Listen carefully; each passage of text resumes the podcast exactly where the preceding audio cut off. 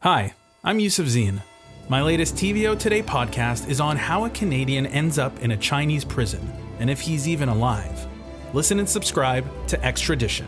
Available now, wherever you get your podcasts. Welcome, everyone, to the On Poly podcast. I'm Steve Paikin. And I'm John Michael McGrath. Ontario will enter the first stage of its reopening plan on Friday. And yes, that's earlier than expected. What will that mean for businesses and your weekend plans? We'll discuss that. Also, less than a year from today, Ontarians will be heading to the polls for the province's 43rd general election. As we've all learned recently, a lot can change in a year. Where do things stand now? Plus, the legislature has wrapped up for the summer, and we'll take a look at some of the bills that passed that you might have missed. It's Tuesday, June the 8th, 2021, so let's get to it.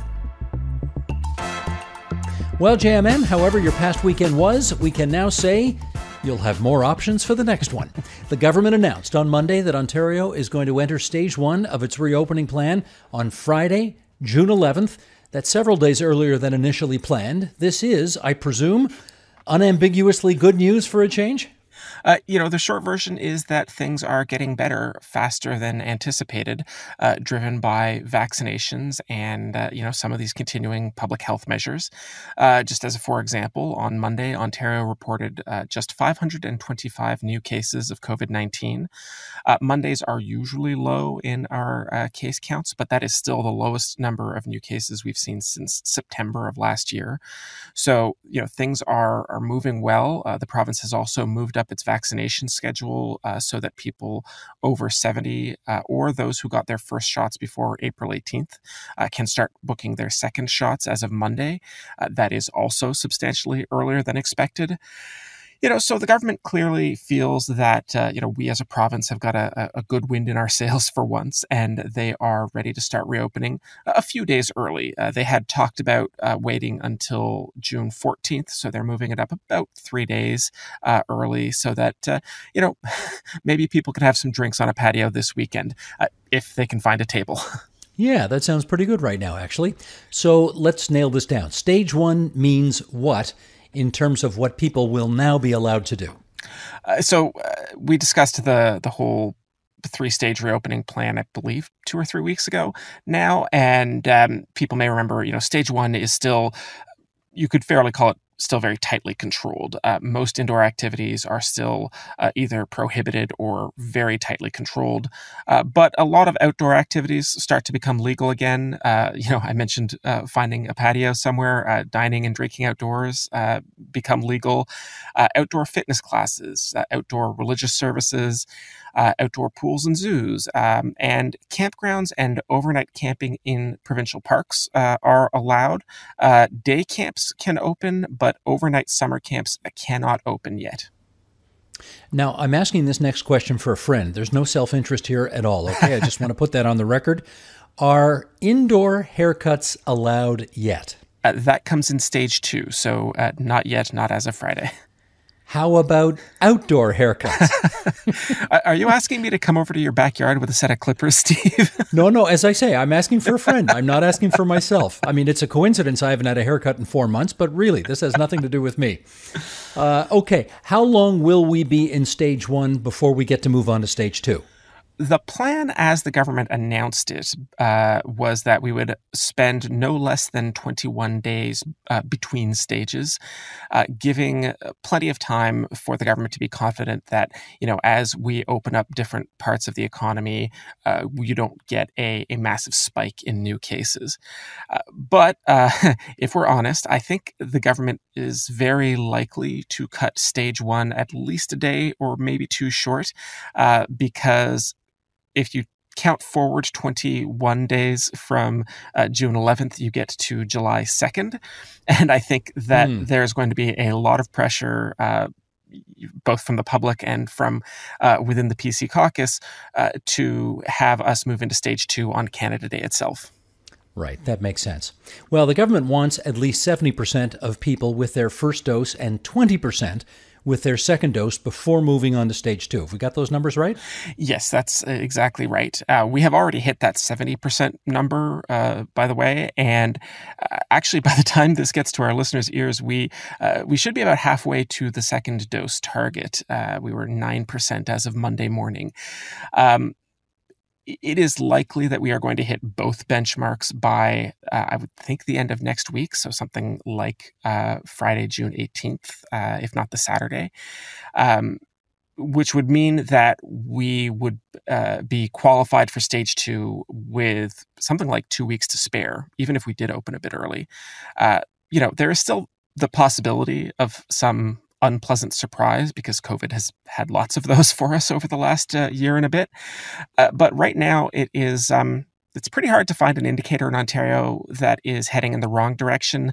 Uh, the one exception, and I have mentioned it before on the podcast, is um, a, a, pretty severe outbreak in uh, Timmins and James Bay in what's called the, the Porcupine Public Health Unit. Uh, they continue to have, uh, in terms of um, per capita, they have uh, really the most severe outbreak in the province right now. Uh, and uh, just before we started recording this, I, I learned that uh, it looks like actually uh, the Porcupine PHU will not enter stage one with the rest of the province. Hmm, interesting. Okay, one last thing on this. Did you find it odd? Um, you know, this is a good day. Did you find it odd that such a big and apparently encouraging announcement the premier did not have a news conference. None of his cabinet ministers went to a microphone on Monday. There, there was, there was nothing. I mean, it is pretty odd given how many bad news announcements uh, the premier has had to make lately. Um, this would be one of those times I would assume that uh, cabinet ministers would be, you know, fighting each other to get to be in front of a microphone, in front of a TV camera. Uh, but yeah, all we got was a, uh, a press release and then um, uh, some cabinet members tripping over themselves to tweet out the news early on on Twitter. mm-hmm. Mm-hmm. Right.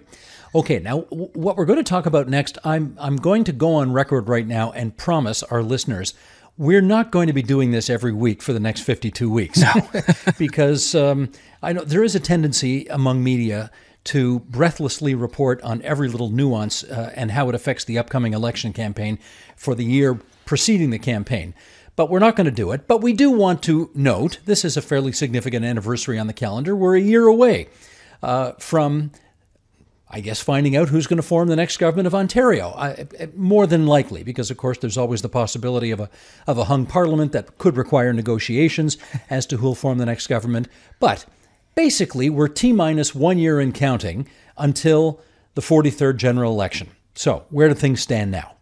You know, in the last few weeks, we have seen uh, three horse race polls of Ontario politics from three different pollsters. Uh, in this case, uh, Leger, Mainstreet, and Campaign Research. And uh, they all show more or less the same picture. Their results uh, agree pretty closely. Uh, the Tories are ahead in the polls, but bouncing around in, I guess you'd call it like the low to mid 30s, between 33 and 36%. Uh, worth noting here that these are different pollsters than the ones who back in April showed the Liberals in the lead uh, after uh, people probably recall uh, Premier Ford's really um, disastrous week early that month. You know, I think it's still fair to say that uh, based on these polls, the PCs look down from where they were uh, before uh, that very bad week in April. Um, but uh, you know, still ahead of uh, the other two or the other three parties, rather. Now, let's ask about them. The NDP or the official opposition, have they been able to chip away at any of the government's support? They don't seem to have yet. Uh, the NDP have been very stable for months now, which is both you know a plus and a minus. Uh, they seem to be bouncing around in the mid twenties.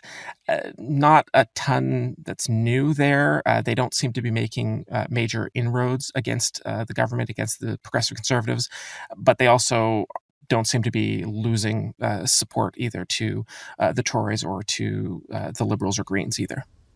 Well, I suppose it's worth mentioning that the NDP is rarely the place where people park their votes between elections. They are at where they usually are between campaigns.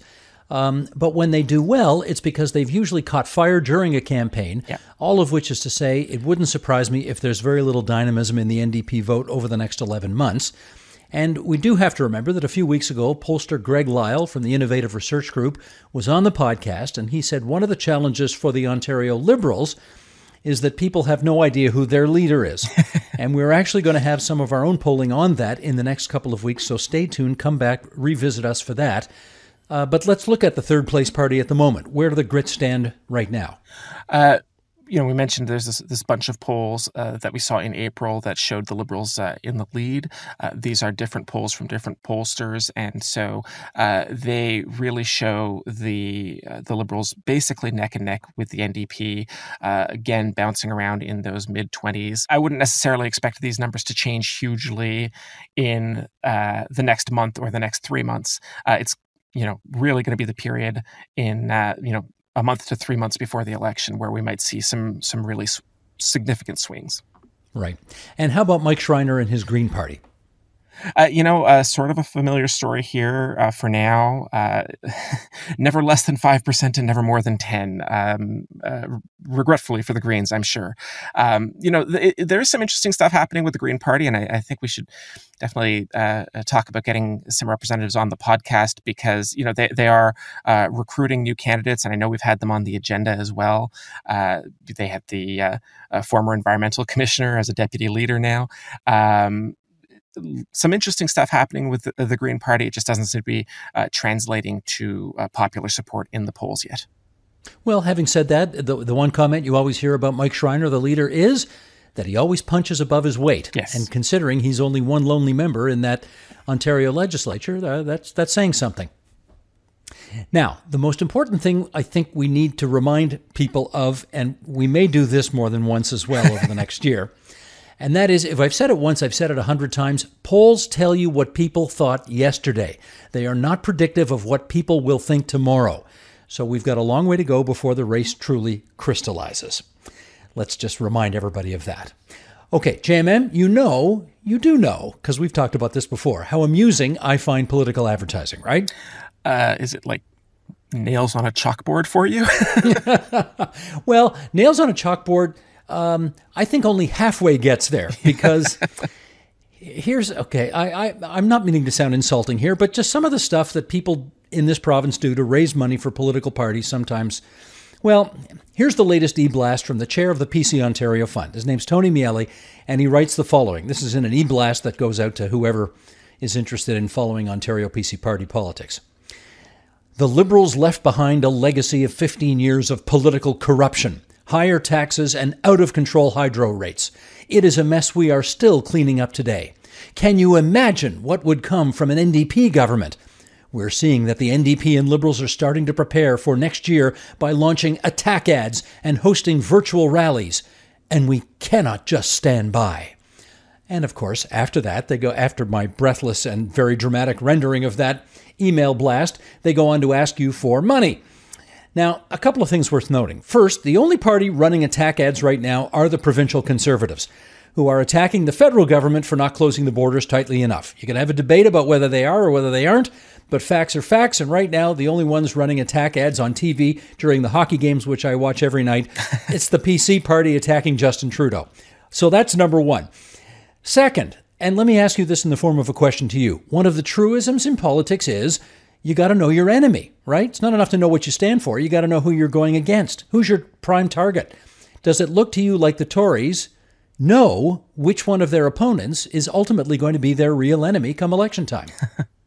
Uh, you know, it reads to me, or, or rather, uh, I, I, take from your uh, extraordinary uh, retelling of that email. Um, Thank you, sir. That, Shakespearean in my performance, would you say?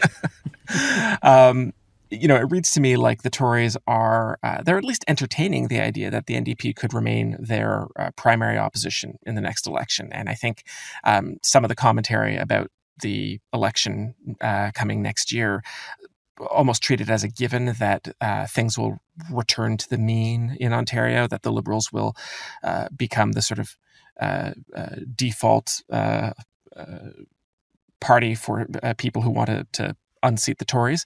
Um, but if you take this uh, email sort of at face value, and maybe we shouldn't, um, you know, the the Tories seem to at least be uh, uh, entertaining the idea that they may end up having to go hardest against the NDP. Um, you know, I, I, think the uh, warning that nothing is really settled a year out from an election is still a good one to remember here. Um, I mean, and your point about the uh, attack ads against the federal government, I mean, it's almost novel at this point for the progressive conservatives to attack a party that is actually going to be running in the next election because, you know, whatever one thinks about Justin Trudeau, uh, I am 99% certain he is not going to be running to be an MPP next year, one way or another. So maybe not the best use of campaign dollars. you're, you're only saying 99% sure, eh? You're just holding out the. You sound like that guy from Dumb and Dumber. So, so I've, I've still got a chance. So you're saying I've got a chance. You know, 2018 not, and 2020 were both really weird years. yeah, you got a point there. You got a point there. I just uh, let me add, uh, you know, another thirty seconds on this, which is to say, you really do in politics have to know who you're running against. You got to know who your enemy is, because I re- well remember in 1990, uh, there was a massive Liberal majority government at Queens Park, and they were so certain that the third place Conservatives were actually going to be their opponents that they took out a, a, you know a huge chunk of ads in the first part of that election campaign you know, demonizing the Tories. And what they didn't realize was the public wasn't going to put the Tories back in. They just kicked the Tories out five years earlier. The party they should have been going up against was the NDP. They didn't, and the NDP just very, very quietly snuck up the middle while the Liberals were taking ads out, excoriating the Tories. Bob Rae's NDP went right up the middle and ended up winning on election day. And by the time the Liberals figured out, oh, darn, we should have been taking out ads against the NDP, election over, majority government for Bob Rae. So this that's why it's important. Anyway, my two cents on that. No, and I mean we saw something similar, uh, slightly different in, in 2018, where um, you know every time the Liberals hammered away at Doug Ford. Uh, the main effect was that the NDP's numbers increased, right? Uh, you know, if you, voters were not going to re-elect the liberals in 2018 one way or another and so that was in part why you saw uh, kathleen wynne's campaign uh, basically pivot towards attacking the ndp because attacking doug ford simply was not helping liberal fortunes at all there you go exactly all right, let's also remind people that the legislature has now wrapped up for the season. The MPPs go on their summer break. Even though COVID has become, and rightfully so, the focus of a lot of the reporting at Queen's Park, there were actually other bills that were passed this year and that are going to make, um, you know, a splash in people's lives. So let's, um, I'm going to have you take us through some of uh, the highlights, the ones that are going to have the most impact on people. And let's start with highways. What can you tell us on that? Uh, Minister of Transportation Caroline Mulroney introduced a bill, uh, the Moving Ontarians More Safely Act, or I suspect we're expected to read it as the Moms Act. Um, and it does a, a, a few main things uh, in the area of sort of road safety and uh, transportation in general. Uh, there is uh, language in there about uh, increasing penalties for stunt racing and um, adopting new rules for uh, electric bicycles. And um, uh, one of the big things that it does uh, is really overhaul the rules for the towing industry. Uh, I don't know how closely our listeners have been following the issues of the tow truck industry, but especially in the GTA, there's been some really incredible reporting and some very um, eye-opening investigations uh, in terms of you know corruption and violence, even in the tow truck industry. So uh, the government is is pretty clearly trying to uh, tackle that with a big new law. Hmm. Now, Frequent listeners to this podcast will know that I occasionally like to tease my co host about what he does at 2 o'clock in the morning, which usually involves reading the Planning Act. So I raise this next issue because this one's right in your wheelhouse, McGrath, because it does include changes to the Planning Act. and it was brought in by the Red Tape Reduction Minister Prabmeet Sarkaria, and it's called the Supporting Recovery and Competitiveness Act. What's the 411 there? Uh, well, with a, a, bill given that kind of a generic name, you know that it could touch almost anything. And uh, this one almost does. It's uh, more than 20 different schedules in the bill. And I, I, really hate to disappoint our eager listeners, but the stuff about the Planning Act is so arcane. Even I haven't been able to quite parse it all out. And I'm not going to try and do that uh, live on a hot mic. Um, but, uh, you know, in some ways it's it's the kind of normal piece of legislation you would see in any other time like in pre-covid times it's uh, you know certainly i can remember liberal uh, bills that were uh, about you know uh, business friendly changes to regulation that just touched all sorts of things. It is what you would call an omnibus omnibus bill. Pardon me. Uh, you know, it, it does uh, change so many different uh, bills, but you know, I would say there's um, you know, there's the business friendly stuff. There is some COVID response in there, some uh, changes to legislation that, you know, because so much has changed and so much in government has had to change because of COVID. Um, and then there's some very sort of technical bookkeeping stuff that, like, like the Planning Act stuff. Um, yeah, it's it it is um, not exactly the most um, uh, enthralling piece of legislation we've seen uh, since COVID started, uh, but you know there are lots of bits and pieces in there that for businesses all over the province uh, could end up being very important. Now, some bills got passed in this past session, and some other bills got just newly introduced right before the legislature wrapped up. Anything we should have our eye on when the MPPs come back in September? Well, you do know how we love our independent officers of the legislature on this podcast. Oh, yes, indeed, I do. The Auditor General, the Financial Accountability Officer, the Ombudsman. We can't get enough of them here, JMM. uh, so, Liberal MPP John Fraser has uh, introduced a bill to add someone to their number, uh, the patient ombudsman. Uh, listeners may remember that Christine Elliott was the province's first patient ombudsman for a time uh, before she returned to electoral politics in 2018. And uh, when the Liberal government of Kathleen Wynne created that position, they expressly decided not to make uh, it an officer of the legislature, uh, the way the auditor, ombudsman, and FAO are. The, the, the distinction here is basically that the government can, uh, the, government cannot fire uh, an officer of the legislature without a, a, big full vote in, you know, at Queens Park. Uh, but in theory, uh, you know, people who work for the government, like the patient ombudsman, can be dismissed. There are legal protections, et cetera, et cetera. But um, Fraser's bill would change that, would make the patient ombudsman a, a formal officer of the legislature, an independent officer. Uh, but of course, it's an opposition private members bill. Uh, these very, very rarely uh, become law. Uh, so it may go nowhere, uh, or it might come back. It might see the light of day if liberals form the next government. That kind of thing has happened before. Right. Uh, any other thing that you want to put on our agenda that the MPPs got up to before they went home to their ridings for the summer? Well, I, I do know that some MPPs uh, do listen to this podcast, and I, I, think some of them would be irritated at, at us if I didn't at least mention that um, uh, one of the last votes in the last few weeks of uh, the session was to uh, extend the government's uh, sort of COVID emergency powers. Uh, the uh, legislature uh, was presented with a motion that extends the powers until uh, December 31st of this year. Uh, that is uh, basically, you know, it, it, extends orders that were already in place and it lets the government sort of tinker with those orders. Um, you know, in principle, the government could you know use that power very broadly. Uh, the government says this is just about managing the reopening process over the next several months. Uh, but certainly, some opposition MPPs said that you know this was a, a, a dramatic uh, extension of the power. You know, in theory, it lets the government make orders. Uh, you know, uh, abrogating certain labor rights, that kind of thing. Uh, so the opposition opposed it. They are, of course, in the minority, so the government won the vote, and uh, at least some of those powers could be still being used until the end of December of this year. Good enough. There we go. All right. We always conclude this podcast with our favorite quotes of the week, and we will have those for you immediately after we ask you, as we always do, to give us a rating on Apple Podcasts. We'd sure like to know what you think about this little venture that we're up to here. You can also shoot us an email at onpolitics at tvo.org. Here now is my quote of the week, and we are going back to last week and the schools. Uh, there were questions from members of the media as to why the government has decided, in its wisdom, that there cannot be any more in class education to the end of this school year, which of course ends in June. You're going to hear two voices here. The first, reporter Chris Rashoe, and then Premier Doug Ford with the answer. Why is it that other provinces can reopen schools but Ontario mm. can't? Well, we're, we're really, when it comes to all the different provinces, there's no comparison uh, to any province in the entire country like Ontario.